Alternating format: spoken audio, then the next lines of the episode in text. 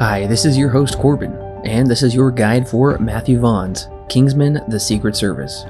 Before we get into the making of the film, allow me to take you back to 2015 to remember the top movies released that year. They were Inside Out, Star Wars: The Force Awakens, Avengers: Age of Ultron, The Martian, The Revenant, Room, The Big Short, Spectre, Hunger Games: Mockingjay Part 2, and Mission Impossible: Rogue Nation. From that year, we have reviewed Chappie, Jurassic World, Ghost in the Shell, the new movie, Mad Max Fury Road, The Visit, Terminator Genesis, Taken 3, and Sicario. Links to those reviews are in the show notes below. If you would like to reminisce more about the films of 2015, then head over to letterboxd.com.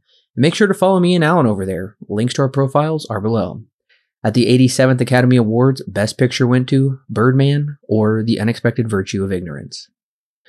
Back in 2012, storyteller Mark Miller, director Matthew Vaughn, and artist Dave Gibbons of Watchmen fame created a limited comic book series, The Secret Service, centering around a young English hoodlum whose uncle takes him into the fold to become a secret agent for the Royal Crown. Eventually, the hit series would spawn two sequels, The Big Exit and The Red Diamond, but the initial volume gained enough popularity to be adapted into a feature film. It was Vaughn and Miller's plan all along to make a comic first and then bring it to the big screen. Vaughn first adapted Miller's Kick-Ass in 2010, which was a success. The two of them wanted to do a fun spy film since they felt the genre had grown too serious over the years. Remember, this is the same year that the James Bond Spectre film came out. Miller, for his part, was already a big name in the comic book world. Two of his superhero comics, Old Man Logan and Civil War, were each adapted into highly successful Marvel movies in the coming years. The film features an all-star cast, including Samuel L. Jackson, who felt, according to an article in The Guardian, this was his opportunity to fulfill his dream of playing a Bond villain. A notable part of the film and a unique piece of marketing was to bring to life the high-profile clothing the characters wear in the movie. Vaughn partnered with luxury retailer Mr. Porter to bring a 60-piece clothing set line to market. Kingsman: The Secret Service was released on Friday, February 13, 2015, just a couple days, just 2 days after my birthday. I had just turned 20 years old, but it has been 7 years, 1 month, and 10 days as of the time of this recording since the release of that film. So as for a budget, it was given a generous $81 million for an IP. I think that's pretty decent. It did not open number one at the box office. It opened with a somewhat paltry $36.2 million. What took the number one spot? Well, none other than 50 Shades of Grey, another new IP that was adapted from a book series previously.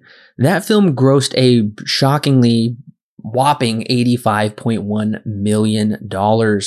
And number three was SpongeBob movie Sponge Out of Water with $31.4 million. It's pretty good, actually. That was dethroned from number one. American Sniper came in at number four, and Jupiter Ascending came in at number five. Now, it was a long weekend. It was the President's Day weekend, but that just meant 50 Shades got even more money, $93 million over the long weekend. Kingsman did get $41.7 million over the long weekend, so that still is something to write about. That is still notable.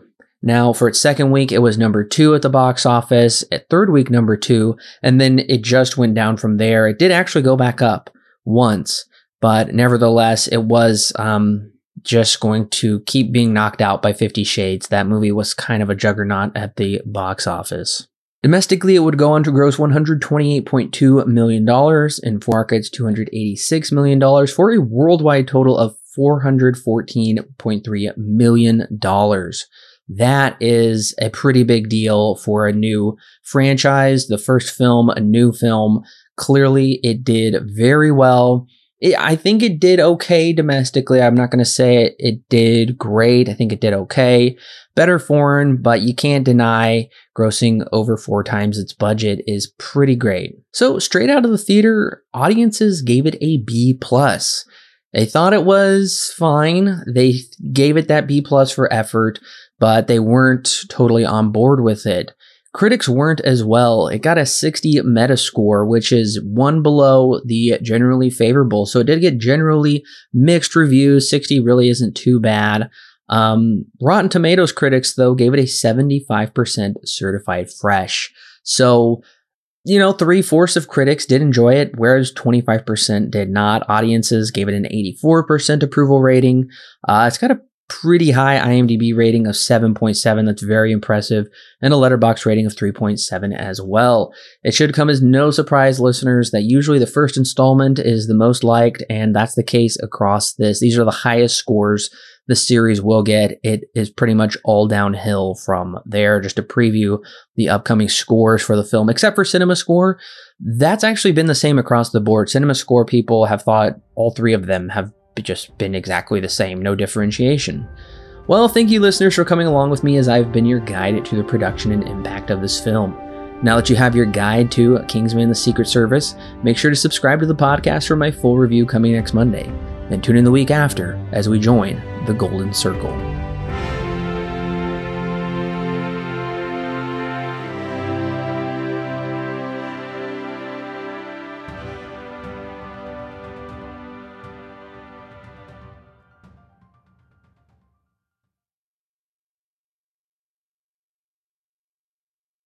The Silver Screen Guide podcast is edited and produced by Alan and Corbin.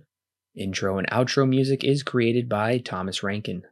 The thoughts and opinions herein expressed are those of the individual and do not necessarily represent those held by Silver Screen Guide. Silver Screen Guide is not affiliated with any company or individual involved with the creation of this movie or TV show. No portion of the podcast may be used without express written permission from Silver Screen Guide.